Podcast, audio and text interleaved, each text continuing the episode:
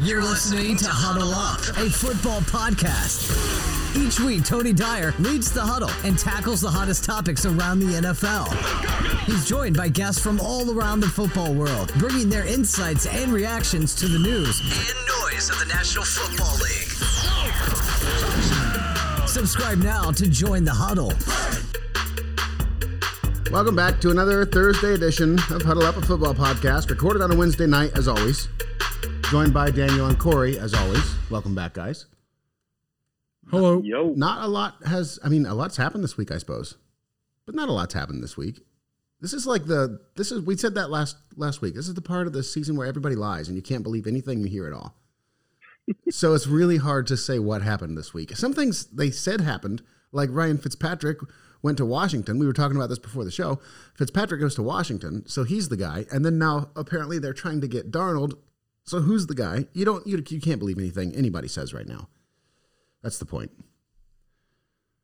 But Darnold did not go to Washington. Sam Darnold was traded to the Carolina Panthers and I still don't know for sure. Did we talk about that at all last week or is that in the one that's lost to Nope, the, that's new.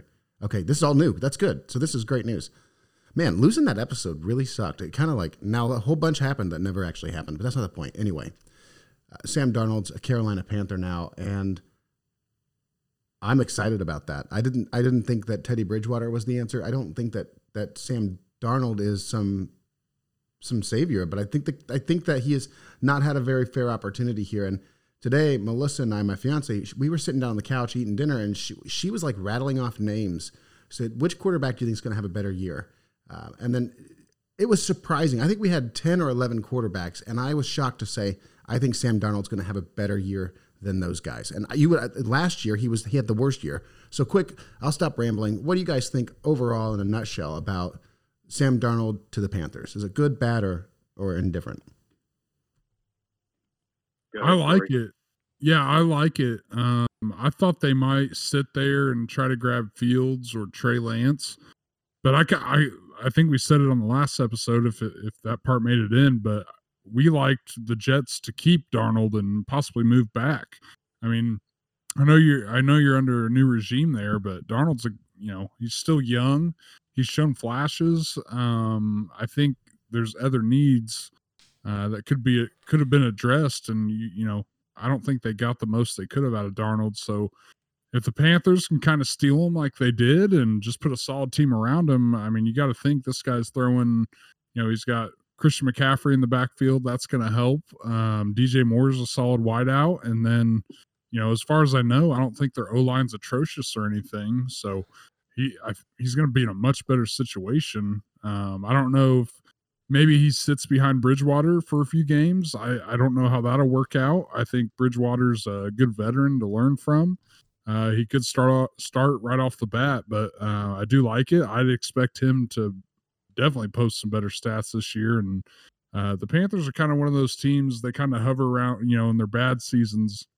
Like last year, they were five and eleven. Um, you know, with with one little change like that, they could move to a nine and seven. Well, I guess next year nine and eight, uh, ten and seven, something like that. So I'd, I'd watch out for them. I like it. Pro Football Focus had Carolina Panthers defense ranked number 18 by the end of the season, just as a reference point. The offensive line, uh, number 18.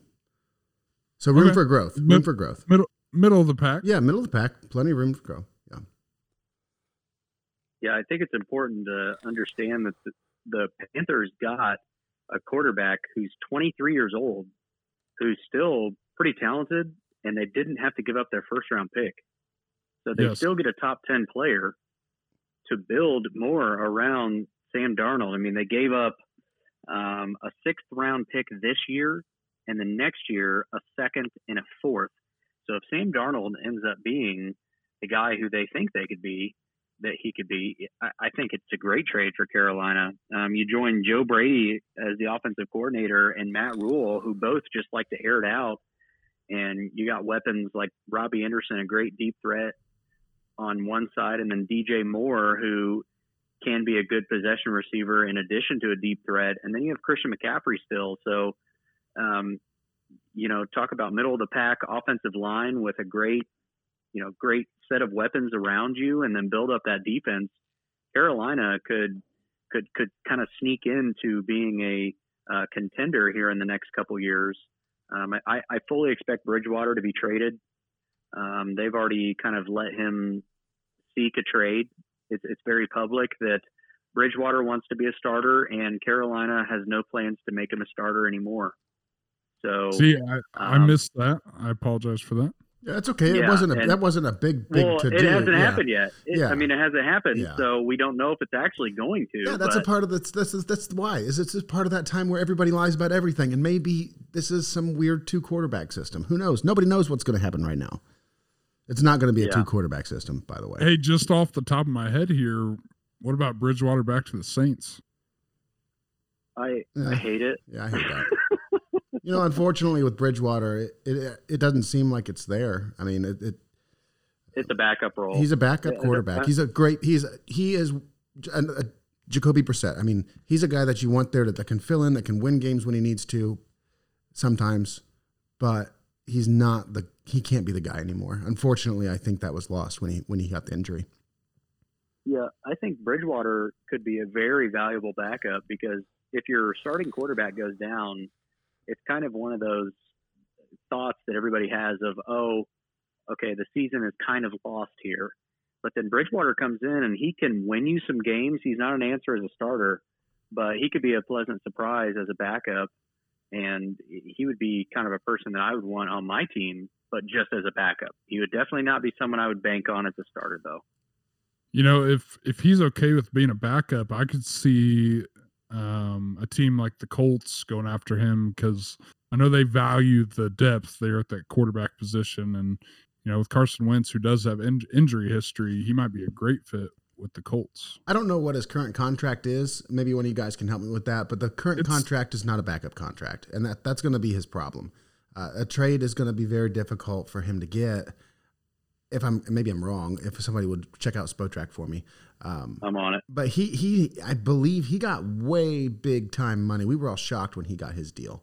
Um, yeah, he he has a lot of money. I, that, that, that's going to be as seven, difficult. Seven, it, yeah, 17 million base this year, 20 million next year. Yeah. So I don't see the Colts doing that. No, they, they wouldn't do that. I, I don't think very many teams will. That's going to be his his big issue there. So I don't I unfortunately don't know what's going to happen with him. Maybe he's the backup in Carolina, unfortunately. I don't know. Yeah, I think he's going to test the water here on this on, on this trade and find out that he doesn't have a market and Darnold's going to be the starter and he's going to be the backup. Well, with that being said, uh, last year they weren't last place in the division. I mean, may as well have been second to last by one game to Carolina. Does to Atlanta to Atlanta? I'm sorry, I said Carolina. To the does does the addition of Sam Darnold make a significant impact on this team? First of all, like, there, is there anything they can do? Let's say with the eighth pick, uh, eighth pick in the draft, that's pretty much all they have now left to, to work with. And I guess they do have their second, regardless. Can it be enough to make an, a significant change, or are we still full on rebuild here? Yeah, I, I like I said, I think you know w- with the right coaching, I think it pushes them into playoff contention, especially if you see a team like the Saints take a dip. I would expect the Buccaneers to be competitive this year again with Brady. I don't know if they're another Super Bowl team. Um, I, I, don't know if they lucked into that or not, but they're definitely going to be competitive. Um, if Atlanta stays where they are, New Orleans drops, that Darnold could take them into the playoffs if he if he gets it done, or they could finish five and eleven again. It, I don't know if it's a huge move, but it could make a big difference. There's a lot of upside not a lot of downside to it. Yeah. yeah, that's the thing. There's a lot of a lot of what we can see is you know a top ten offense now, but in reality, by the end of the year, I mean, we wouldn't be shocked if they were a bottom ten team again. Um, I, I think with that top eight pick, you have the opportunity now of building on what you started last year because Carolina was actually a pleasant surprise. I did not expect them to do as well as they did, especially when McCaffrey went down um, on offense. I thought they had a lot better offense than what I thought was going to happen. And then they spent every pick, I think it was eight picks last year in the draft, all on defense because the new coach Matt Rhule, knew that his defense was was not good. and they started with a run stuffer up the middle, Derrick Brown, who was awesome out of Auburn, um, huge defensive tackle. So they've got the trenches started. So on that eighth pick there, if they take like a Rashawn Slater out of uh, Northwestern, um, you know, good offensive uh, lineman for Sam Darnold, or like a Micah Parsons, uh, best linebacker, you know, in this draft, basically, um, that kind of demands your defense, or the best corner available. Um, you know, one of those guys, I think they're potentially just a few pieces away at this point if Sam Darnold does what he's supposed to. You've been listening to Huddle Up, a football podcast. Subscribe on your favorite platform and follow us at Huddle Up NFL and at Commissioner Mister on Twitter to keep up on the latest from the NFL and stay in the huddle. Huddle up. Team on three. One, two, three, three.